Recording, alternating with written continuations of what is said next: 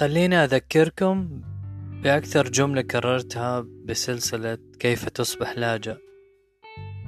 إنه قديش ممكن تدفع لتاخد الجواز الكندي أو الإقامة الكندية.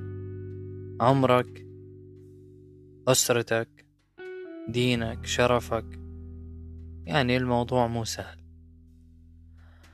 الطلاق هذه الكلمة المشؤومة التي تثير في مخيلة من يسمعها صورة سوداوية تعكس تفكك الأسرة وتشرد أفرادها وضياع مستقبل أطفالها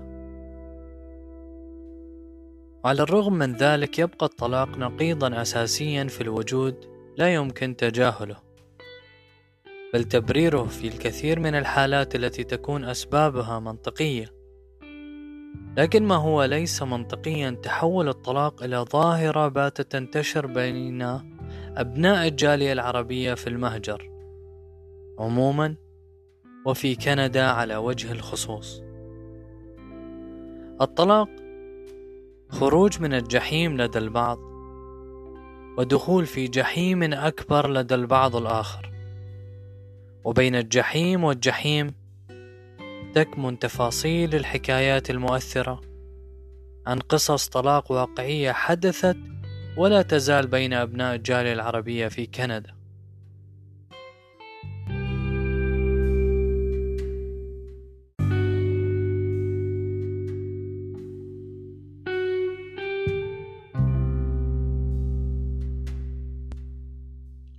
أعرب إمام مسجد الرحمة في أوتاوا.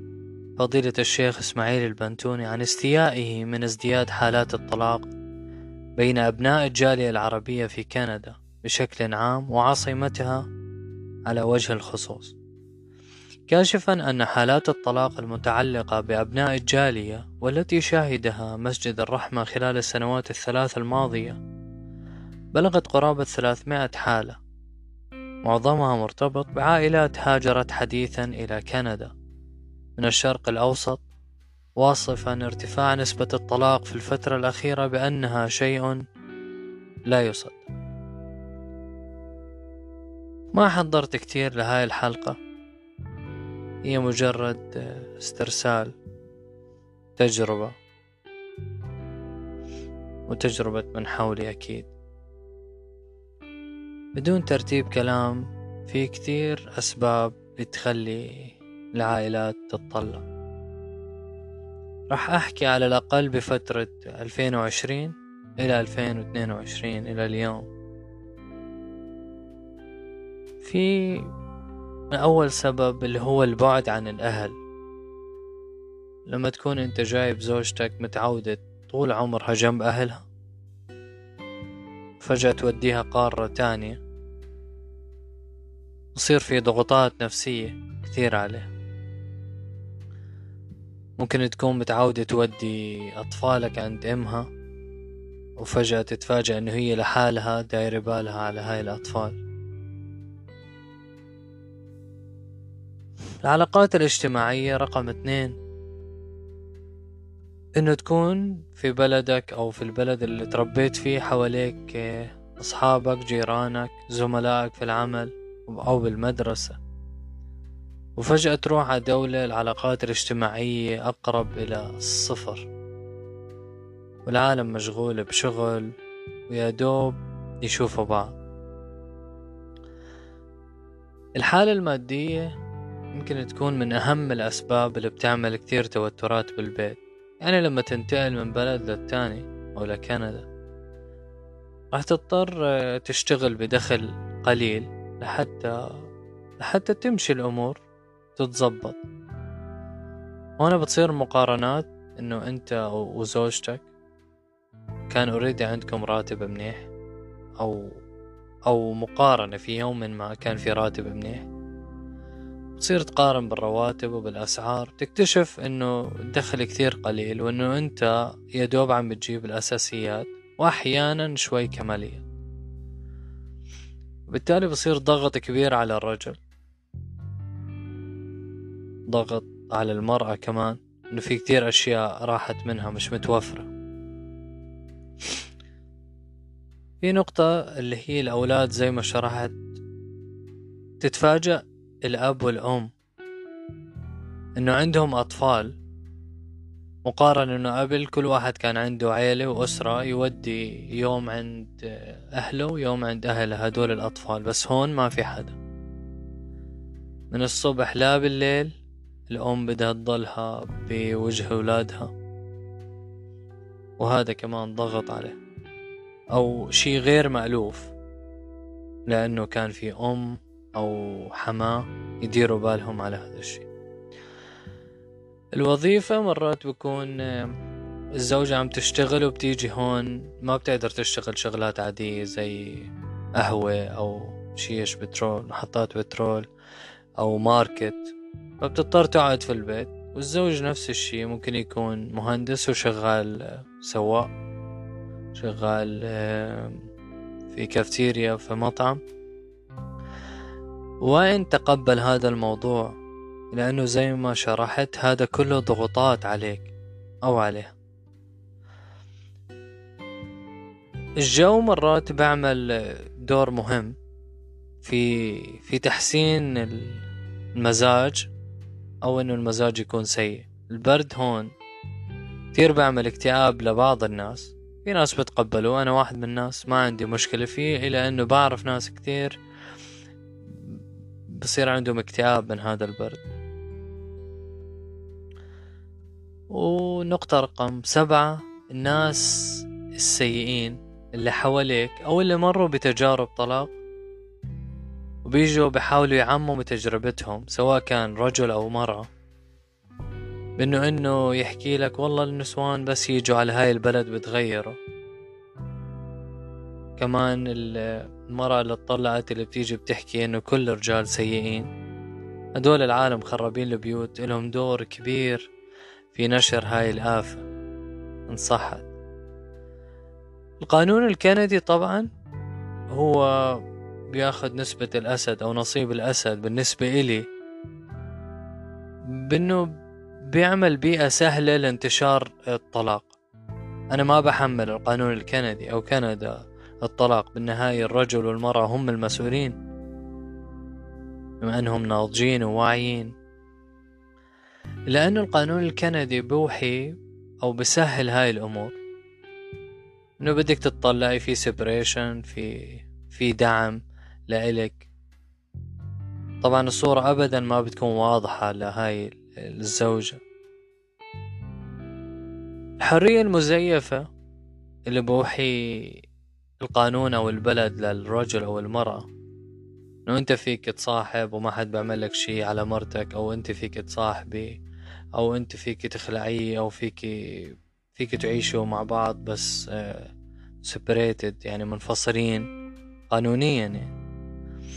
وفيك تشتغلي والدولة بتدعمك والدولة بتعطي ولادك. هاي الحرية مزيفة كثير يعني أكثر جملة مشهورة هون أول ما جيت وتكررت كذا مرة إنه أول شي رقم واحد بيجي الطفل بعدين المرأة بعدين الكلب بعدين آخر شي الرجل. تخيل. هاي الجملة وين يعني يعني ما في مرجعية إلها بس هي بتنتشر هون بين الناس لأنه بتعكس واقع معين إنه في إنه هذا الرجل هو أقل شخص بياخد حقوق في هاي البلد وإنه المرأة بتاخد حقوق. وزي ما حكيت هذا يعني بالنسبة إلي خطأ. يعني أبدا مش حقيقي. هي بس حرية مزيفة أو أو حقيقة فيها كثير مغالطات. والدليل يعني أنا الشغل اللي أنا بشتغل فيه حاليا شغل بده بده بده قوة جسدية إنه تحمل وتعتل وتشيل. فلما تكون معك بنت آه، مثلا طلعت من زوجها وانجبرت لأنه المصاري اللي وعدت فيها أو الصورة اللي ما كانت واضحة إلها من الدولة أو من الناس اكتشفت إنه هذا الدخل اللي بعطوها إياه الدولة أبدا ما بكفي حتى إيجار بيت.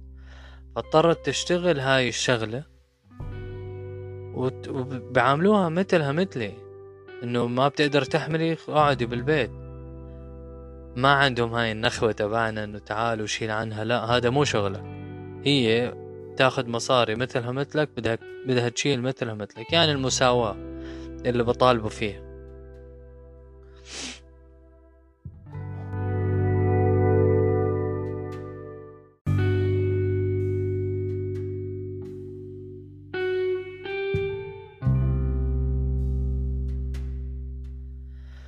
نقطة رقم 12 هي العيلة عيلة الرجل أو عيلة المرأة. لما تصير مشكلة بينك وبين زوجك أو بينك وبين زوجتك بتكون أنت في حالة غضب ثائر يعني.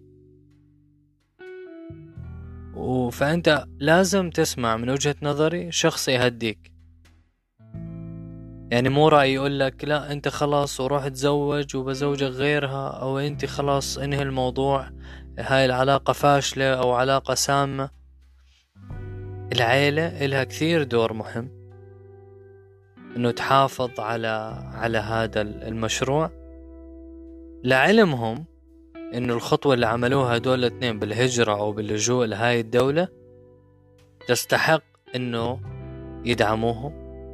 وتستحق أنه يهدوهم لحتى ما يكونوا سبب ولو واحد بالعشرة من من أسباب هذا الطلاق. أنا حكيت عن قانون كندا وحكيت عن الأسرة وحكيت عن الحرية المزيفة لأنه أنا بحكي إنه أكثر سبب هي المشاكل اللي لم يتم حلها مسبقا ولم تنسى. وجبناها معنا من بلد لكندا. بعدين بنيجي بنرمي اللوم على كندا وإنه النسوان بتغيروا أو الرجل تغير أو القانون تغير أو الناس سيئة أو البرد. بس أنا شايف إنه أهم سبب إنه ما ترمي اللوم على أي شي تاني إلا على نفسك لأنه أنت اللي ما حليت مشاكلك وما قدرت تحط النقاط على الحروف وما قدرت تنسي زوجتك. ال الأشياء اللي أنت عملتها قبل رقم 13 المشا مرات تكون أنت متزوج حدا أو أنت بأسرتك في حوادث طلاق مثلا أو حادث الطلاق أو أو أهلك نفسهم في بينهم انفصال أبوك أو أمك. فأنت already عندك شي مأثر فيك. وين أنت ما انتبهت له؟ لأنه هذا ترك فيك فراغ عدم وجود أم بحياتك. أو لفترة طويلة أو عدم وجود أب في حياتك بالذات في في في فترة زمنية معينة من عمرك كثير مهم وجود هدول الشخصين. فهذا أكيد راح يأثر عليك. فمن وجهة نظري إنه الشخص اللي عانى من فقدان أم ما في داعي يحسس اولاده بهذا الشعور. يعني أنت فقدت أمك ما عشت معها وأنت صغير حاسس هذا الشعور؟ ما تكون سبب في طلاق وتأخذ الأولاد فتحسس أولادك شعور فقدان الأم اللي أنت حسيته. بل بالعكس أنت لازم تعمل انه هم ما يشعروا ونفس الشيء للزوجة إذا فقدت أم أو أب في فترة عمرية معينة لازم تحس إنه هي مسؤولة أكثر من غيرها ان أولادها ما يحسوا بفقدان هذا الأب لأنه هي بتسعى للطلاق مثلا. ايا كان الأسباب أكيد هي ما بدها تطلق بلا سبب.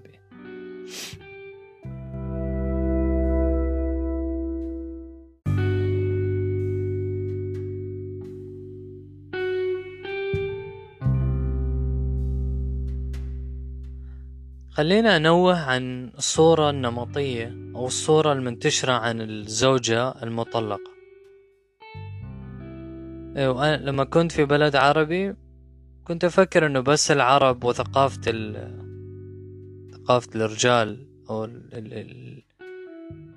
المنتشرة عنا بثقافتنا اللي بتطلع على المرأة بنظرة إنه بس اتطلعت فهي مثلا غلطانة. وبعدين بتطلعوا عليها لقمة سهلة الشباب المرضى. بسبب آه، فقدانها لهذا الزوج اللي اللي ممكن يعبي لها المشاعر اللي محتاجاها. فلما جيت على كندا اكتشفت إنه نظرة ال... تبع الرجال هي نفسها نفس النظرة في الثقافة العربية للأسف. لما أكون بالشغل مثلا بلاقي ناس أعمارهم أربعين وخمسين سنة. حتى ما بنحكي عن شباب.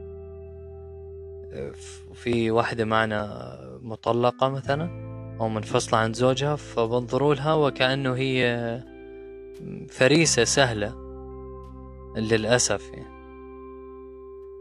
فلأي شخص أو للبنات بالذات إذا أنت مفكرة أنه بهاي البلدان اللي بتدعي الحرية والمساواة إنه هاي النظرة مش موجودة فهي نظرة طبيعة موجودة عند الرجل والله أعلم. هنا ما بخلوك آه، تتطلق بكل سهولة. يعني أول شي في separation اللي هو آه، بتقعدوا سنة separated وبعدين ممكن تتطلقوا. وفي ناس ما بتطلقوا إلا إذا بده يتزوجوا مرة تانية ويسجلوا زوجاتهم قانونيا مع اسمهم يعني. وفي منهم عادي.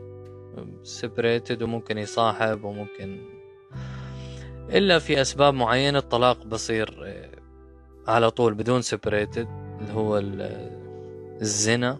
زي ما قرأت إنه أنت شوف في معك أدلة إنه مرتك عملت كذا أو أنت عندك أدلة إنه زوجك عمل كذا وأسباب أخرى. مش موضوعي. آه، يظن الزوج أو الزوجة أن المشكلة اللي هم عارفينها بزوجات وزوجتهم أو بزوجهم راح تختفي بمجرد الطلاق. يعني هو نون ريسك أنت بتعرفي إنه مشكلة زوجك مثلا عصبي. وانت بتعرف مشكلة زوجتك عنيدة فهذا نون فأنت تاخدوا خطوة للطلاق وتفكروا إنه أنتوا حليتوا المشكلة بس فعليا أنتوا رايحين على unknown risk على مشكلة غير معلومة. متوقع نعم إلى أنه فعليا ما بتعرف قديش حجم هاي المشكلة وتأثيرها عليك. يعني أنت بتعرف مشكلة مرتك ومزعجاك هاي المشكلة؟ إلى أنه يمكن التعايش معها يمكن حلها ويفضل المضي قدما فيها خوفا على نفسك خوفا على أطفالك خوفا من مجهول أنت مش عارف شو فيه بس مجرد فكرة براسك إنه راح أطلع وأتزوج وكذا لكن هل هو بهاي السهولة؟ هل أنت هل أنت مأمن نفسك إنه أنت ما توقع بالحرام؟ عشان هيك هو هذا الزواج الستر أو الاستقرار هو الحاجز الأول إنه أنت ما تتجه بطريق الحرام نعم في ناس متزوجين وبيعملوا هذه الأشياء أنا بحكي عن الشخص السليم السوي المحترم اللي تزوج لأنه خايف على نفسه فأنا بخاطب هذا الشخص إنه إنه يحاول يتعايش مع هاي المشكلة يحاول يحلها خوفا على أطفاله خوفا على نفسك لمجهول أنت فكرة أفضل وأريح وأروى من المشكلة اللي أنت فيها. بمجرد إنه أنتوا حاولتوا مرة أو مرتين أو عشرة ممكن هذا الحل يكون جنب أهلك أو أهلك. في بلدكم يكون أسهل. إلا لا إلا أنه لازم تعوا أنه أنتم موجودين في مكان بعيد في بلد صعب. في كثير في مساواة سيئة بالنسبة إلي أو أو نتائجها سيئة عليك كمرة ما بتعطيكي حل بل بتخليك تواجهي وحوش في العمل. إنه أنت بدك زي زيك. وانت عم تاخدي ساعة ساعة ومصاري مثلي مثلك فما في داعي تفرجين إنه أنت أنثى وإنه أنت ناعمة أو أو بتتعبي إنه تحملي لا. أعي تماما آه، فرق التكوين بين الرجل والمرأة.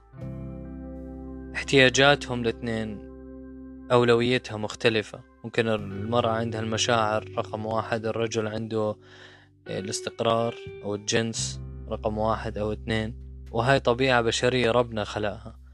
إن.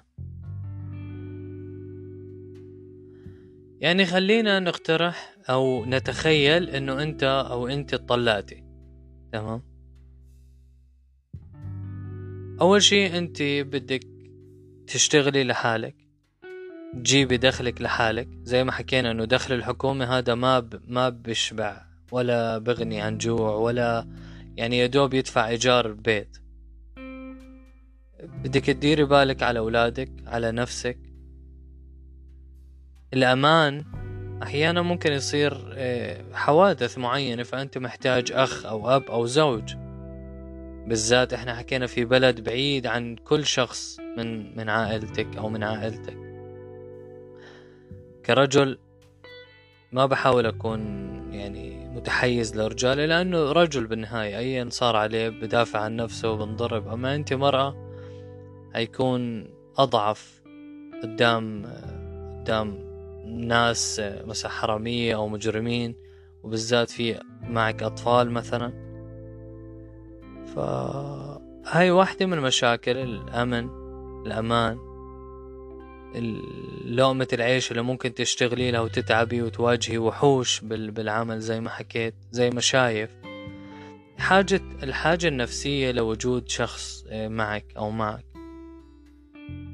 بالنسبة لي أهم نقطة أو أنا متخوف آه، منها على كل شخص موجود بهاي البلد.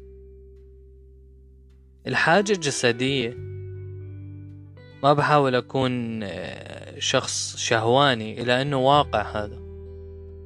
الحاجة الجسدية أو اللي بتخوف أنه أنت تكون لحالك في هاي البلد وأنه كل شيء متاح حواليك وأنه أصلا هذا الفعل اللي هو تنام مع حدا أو تنامي مع حدا متاح وإشي طبيعي. يعني ممكن تكون بالشارع حدا يجي يعرض عليك حضن أو يبوسك مثلا. في سبيل المزاح لأنه يعني إشي متداول عادي. هذا الشيء كثير خطير. أنا كرجل بخاف على نفسي. أنا كرجل بخاف إنه أفشل قدام أي اختبار. يعني هلا وأنا بحكي معكم بحكي لا مستحيل وحرام وكذا إلى إنه ميقن تماما إنه الكلام أسهل بكثير من الفعل. يعني إذا أنا وقعت في تجربة حاس إنه راح أفشل. والله يصبرنا ويساعدنا مثلا ويبعدنا عن هيك شيء. إلى انه لازم تفهم إنه مو بسهولة الحكي مو بهاي السهولة. فالحاجة الجسدية إلك كرجل أو لمرأة هي حاجة ربنا حطها فينا حتى نشبعها بالحلال ونخاف عن نفسنا وأنه الطلاق أو هو نتيجة من أحد نتائج الطلاق. المرأة دائما هي القاضي. القاضي في أي علاقة هي دوما المرأة. مهما أنت مفكر حالك أنه أنت الرجل وأنت رب الأسرة وأنا اللي بأمر وأنا بأكل وأنا بجيب إلى أنه المرأة هي القاضي في هذا البيت. بعرف ناس متقبلين خيانة أزواجهم. أنا ما بدعو أي حدا يتقبل الخيانة أكيد ولو أختي أنا راح أسعى أنه أطلعها. لكن هي القاضي هي اللي بتقرر وبتقرر أي سيناريو تعيشه تترك هذا الشخص أو تتقبل لأسبابها. وأطفالها هي شايفة إنه أنا ببلد غربة أهون أكون مع هذا الشخص ومع عيبه أهون ما أنا أعيش لحالي وأروح على unknown risk اللي حكيت عنه. من من كذا نقطة. ماكل مشرب حاجات نفسية حاجات جسدية. دعم. مادي معنوي نفسي. فالمرأة دائما هي بقرارها بتكفي العلاقة؟ المرأة هي بتنهي العلاقة زي ما حكى الشيخ المقدمة اللي حكيتها إنه دائما النساء هم اللي بتقدموا للطلاق لأنه هن القاضي في هاي العلاقة. مش لأنه هم سيئات بس إنه صعب تعيش مع مرأة ما بدها إياك.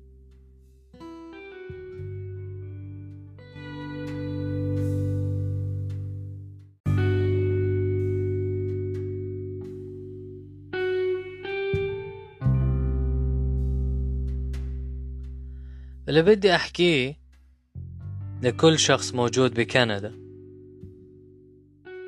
بالذات النسوان.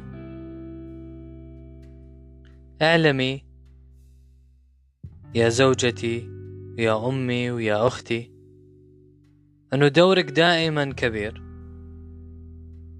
وإن أخطأنا وقصرنا في حقوقكم اعلموا أن هذه الحياة صعبة عليكم وعلينا. وأنها مؤقتة. وما رح نعيش كل يوم ونلاقي أم أو أخت أو زوجة أو زوج منيح أو منيحة. هناك دائما سيناريوهات أفضل من سيناريو الطلاق. تجنبا للمجهول. يجب التفكير مليون مرة قبل أخذ هذا القرار. سهل فيك تطلعي بسهولة فيك تترك. لكن مو بسهولة فيك تعوض بنتك أو ابنك الوقت اللي أنت ما راح تكون موجود فيه. أو الوقت اللي أنت تركتي فيه ولادك ورحتي ما بتعوض. لكل شخص فاكر حاله إنه هو أخذ قرار منطقي بعد تفكير. اعرف كيف مخك بيشتغل. اعرف التحيزات اللامنطقية اللي مخك بحاول ينجح أي عملية أنت بتعطيه إياها. يعني مثال في مغالطة منطقية اسمها الانحياز التأكيدي confirmation bias. كيف يشتغل المخ أو كيف المغالطة بتصير؟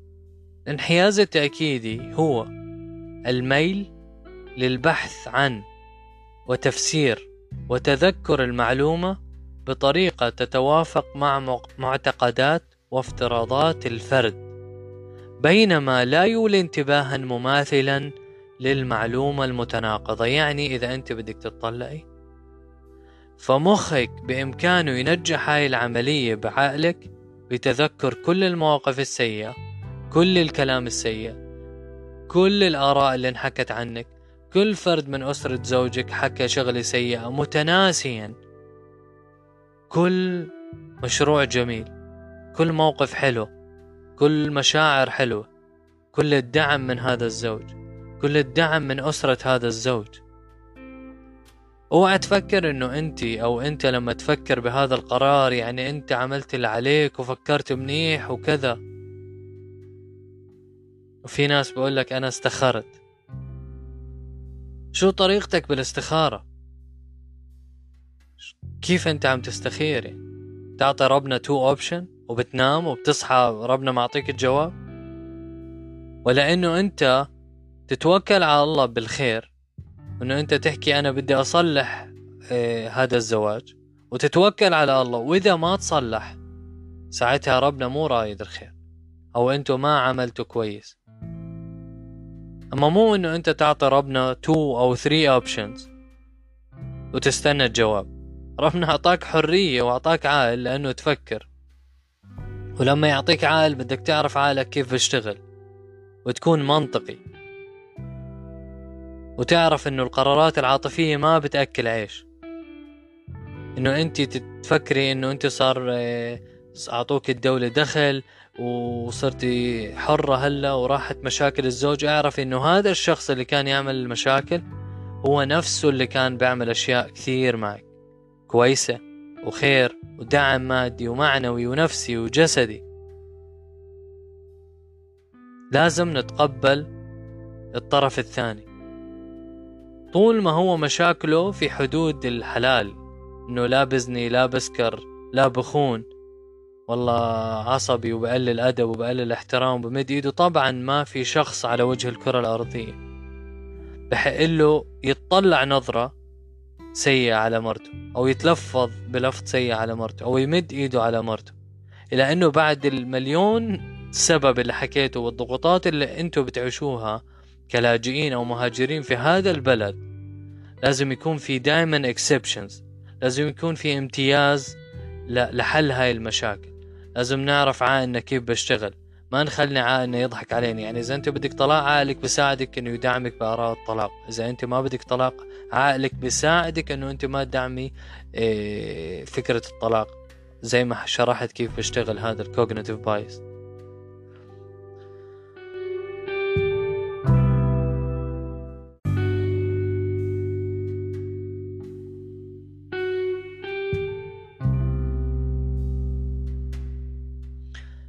أهدي هذه السطور إلى من تحملت عناء السفر معي وصبرت على أخطائي وعقدي النفسية.